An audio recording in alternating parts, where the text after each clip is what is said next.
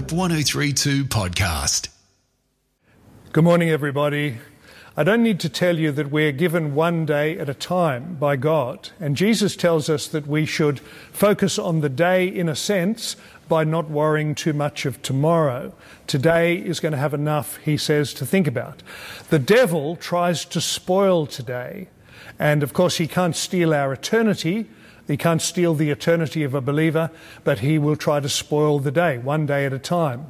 Now, you may remember that it was in the late 80s, in fact 32 years ago, that a film came out called Dead Poets Society, which made the phrase carpe diem very trendy and very popular. Seize the day. But of course, the phrase now is stale and forgotten, and I feel sorry for the people who've had it tattooed on their necks because it's now a fairly stale phrase. But even though the phrase may be stale, the principle is still very important to seize what is available today. And that's the point of the parable which we're going to read now from Luke chapter 16. On the surface, the parable looks as though it's simply saying there's a rich man who goes to hell and a poor man who goes to heaven. But we know that it can't be as simple as that because Abraham was a rich man and he obviously went to be with God. And so I hope that you'll stay with me as we look at this very puzzling but very powerful parable and we'll see what is the real point of the parable. So please follow what I'm going to read Luke 16 and I'm reading from verse 18. We read, Jesus said, There was a certain man, rich man who was clothed in purple and fine linen and fared sumptuously every day. But there was a certain beggar named Lazarus, full of sores, who was laid at his gate, desiring to be fed with the crumbs which fell from the rich man's table. Moreover, the dogs came and licked his sores. So it was that the beggar died and was carried by the angels to Abraham's bosom. The rich man also died and was buried, and being in torment in Hades, he lifted up his eyes and saw Abraham afar off and Lazarus in his bosom. And then he cried out, Father Abraham, have mercy on me, and send Lazarus that he may dip the tip of his finger in water and cool my tongue, for I am tormented in this flame. But Abraham said, Son, remember that in your lifetime you received your good things, and likewise Lazarus evil things, but now he is comforted and you are tormented. And besides all this, between us and you there is a great chasm fixed, so that those who want to pass from here to you cannot, nor can those from there pass to us. And he said, I beg you, therefore, Father, that you would send him to my father's house.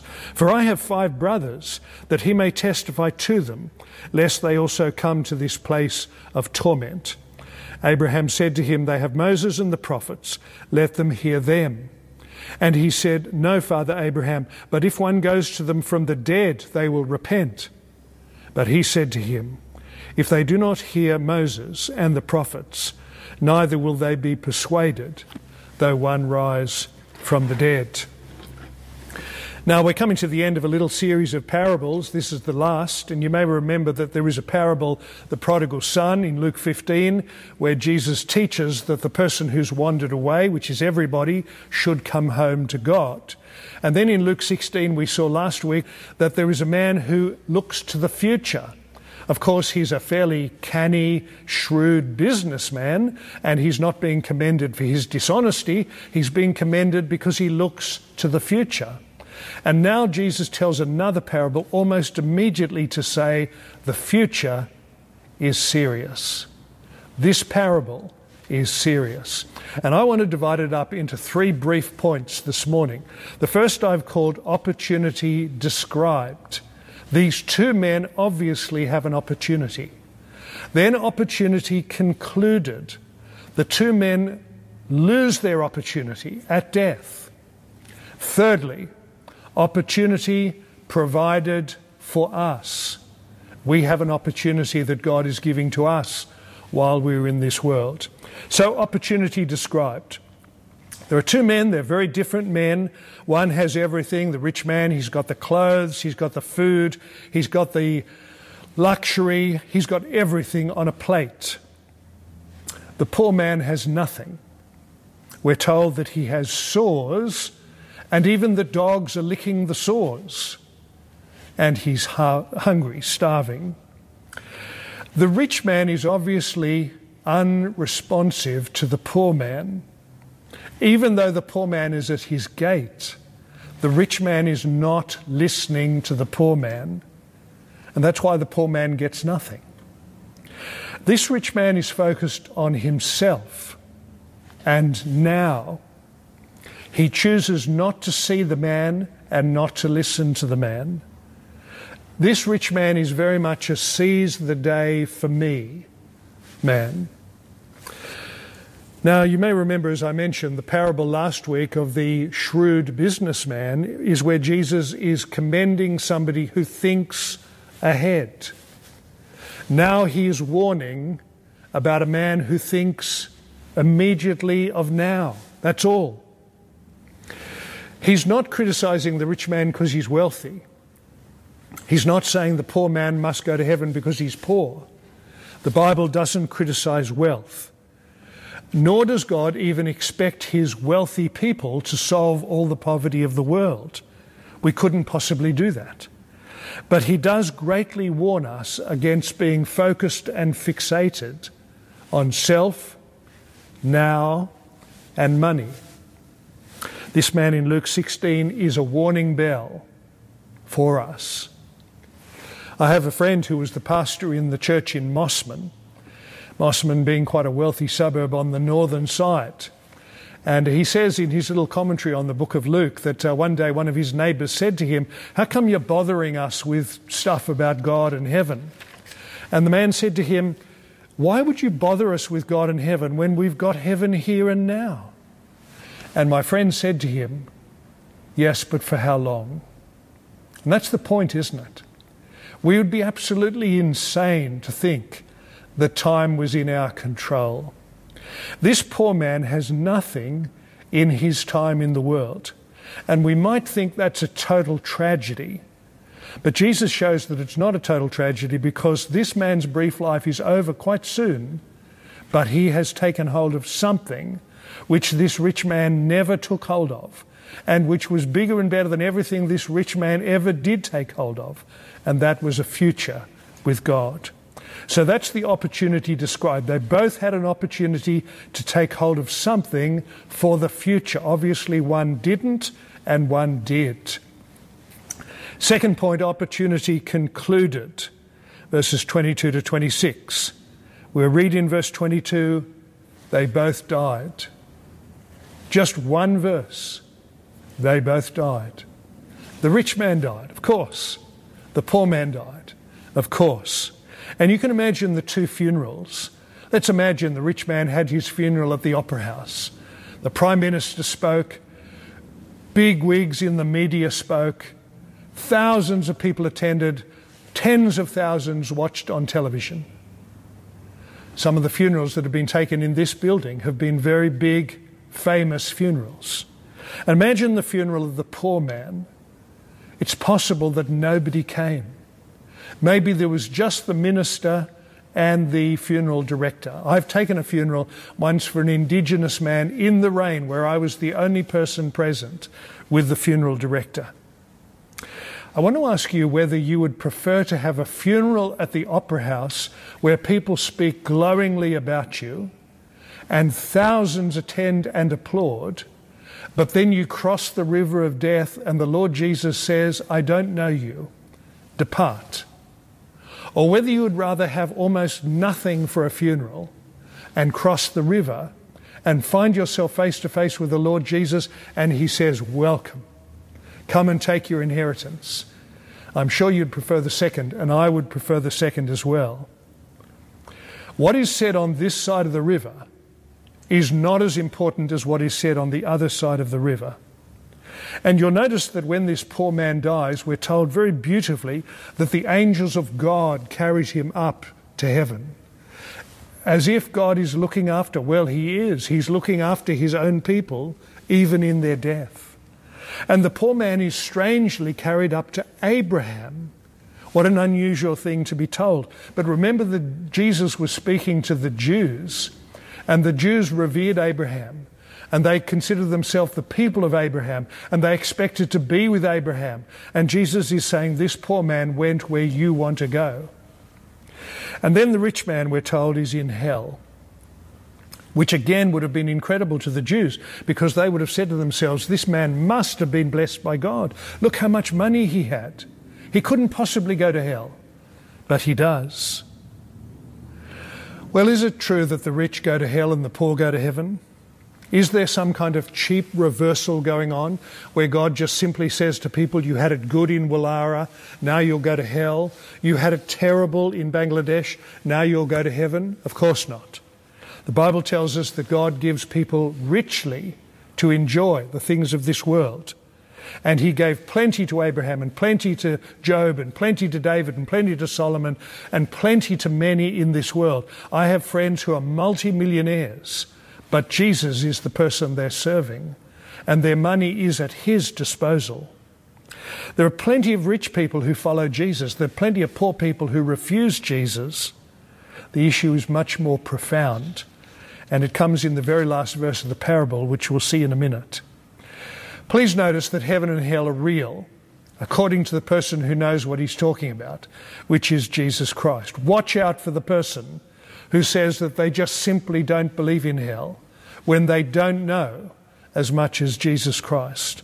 You see that according to Jesus, hell is a terrible place. It's a place that he wept over, speaking about it. It's a place he died to prevent people from going to. It's a terrible place. And the rich man, verse 24, longs for relief. But there are two problems with the relief. One, verse 25, he has received everything that he will ever receive. And verse 26 the, ga- the gulf, the gap, the chasm between heaven and hell is unbridgeable, uncrossable. Strange, isn't it, that at funerals we often say that um, so and so has gone off to be with God, even though so and so in this world wanted nothing to do with God. And so we have this strange situation at the funeral where we're dealing with so and so who didn't want anything to do with God. And now we're, t- now we're saying that this person has gone off to be with God. It's like a forcing of a relationship, which of course will never happen. There is a future for everyone, but it will be either heaven or hell. It's not a mystery where we will go, because if you in this world have wanted the presence of the Saviour, you'll have the presence of the Saviour. But if you in this world have wanted the absence or the distance of the Saviour, you'll have the absence or the distance of the Saviour. It's not very complicated. But when your life concludes, your decision is locked into place. This is something concluded, an opportunity concluded. Third and last thing today is the opportunity provided. And this is where we get to the point of the parable. You may be impatient. You may be thinking, come on, Mr. Preacher, tell us what is the point. You've confused me up until now. Well, it's going to come very clear, I, I assure you. I, I hope it's going to come very clear. It isn't that riches are fatal. It isn't that poverty is crucial. Look at verse 27. The rich man asks Abraham if Lazarus could go to his brothers and warn them, don't come to hell. I guess if people in heaven right now could speak to us, they would say, take Jesus seriously. I guess if people in hell could speak to us right now, they would say, take Jesus seriously. This rich man has a strange concern for his brothers, but he's still fairly selfish because he's only thinking of his brothers. He doesn't say, please go and warn the town, please go and warn the world. He says, I want my brothers to be well looked after. He thinks that Lazarus will run the errand for him. He's still got a slightly superior view of himself, and he thinks that his brothers need some special information as if God has said nothing up until now. It's as if God has been stingy and silent and has said nothing. And so this man says, Look, you need to go and say something. Well, look at the reply, verse 29. I have said something. Your brothers have got the Bible. Your brothers have got Moses and the prophets. God has made himself completely clear. The news has spread around. The rich man comes back in verse 30 and he says, No, no, no, that's not enough. They need a resurrected man. If you would just give them a man who is dead and is now alive, then, then they'll listen, then they will respond. And the answer comes back, verse 31. This is the climax of the parable. If they're closed to the Bible, they're closed to a resurrection. If they're closed to the Bible, they're closed to a miracle. Now, my friends, I wonder whether you believe that. Do you realize that if a miracle was to take place in front of the people of our streets and they were closed to God, the miracle would do them no good whatsoever. Jesus did dozens of miracles in front of people who then went on to crucify him. When he raised Lazarus from the dead, Jesus' enemies said, Well, now we need to kill Lazarus and Jesus. A miracle is not enough to save. The point of the parable, you see, is that what is needed for a safe future is that you will listen to what God says. What does God say about our sin? It needs to be forgiven. What does God say about His Son? We need to receive Him as Saviour. The sin and the Son come together. That's the gospel. Listen to those two vital pieces of information. Sin needs to be forgiven, the Son needs to be received. Bishop Ryle says in his commentary back in the 19th century it's not more evidence that is needed, it's making use of what's been said. It's not more evidence that is needed, it's making use of what has been said. He goes on to say, This is going to destroy a thousand souls, waiting for something that you don't have while neglecting something you do have. And David Gooding says in his commentary if a miracle were needed for salvation, God would arrange a miracle in every room of every house and in every street of every town. But they're not necessary for salvation. And he's absolutely right because God is so generous. He has provided everything that is needed for salvation His Son, His invitation, His promises. It's very clear, therefore, that the rich man was morally and spiritually deaf. D E A F. He was deaf to the poor man because he was deaf to God. He was not listening to anybody. It's clear that the poor man had actually listened to God. He had put his faith in Christ because he is now going to be with his Saviour. This is what I think are the signs of the person who is listening to God. They value their Bible. Their Bible is well worn. They're reading it often and often. They read it to know their Saviour better. They read it to know His message, His promises, His warnings. Jesus said, My sheep listen. These are the signs of the person who's spiritually deaf. The Bible is neglected. Promises are unknown. You've got to 70 years old, 80, 90, you don't really know any promises. They haven't really been listened to. The sermons are pretty meaningless. Everything is about now. The future is unknown. Now we know that God is generous. We know He's given His Son. We know He's given His Word. Receive His Son, receive His Word, and keep receiving His Word again and again and again because that will be the promises on which pilgrims feed in the journey. Here are the three things that I mentioned opportunity described, a man with everything in this world except a future, a man with nothing in this world but a future.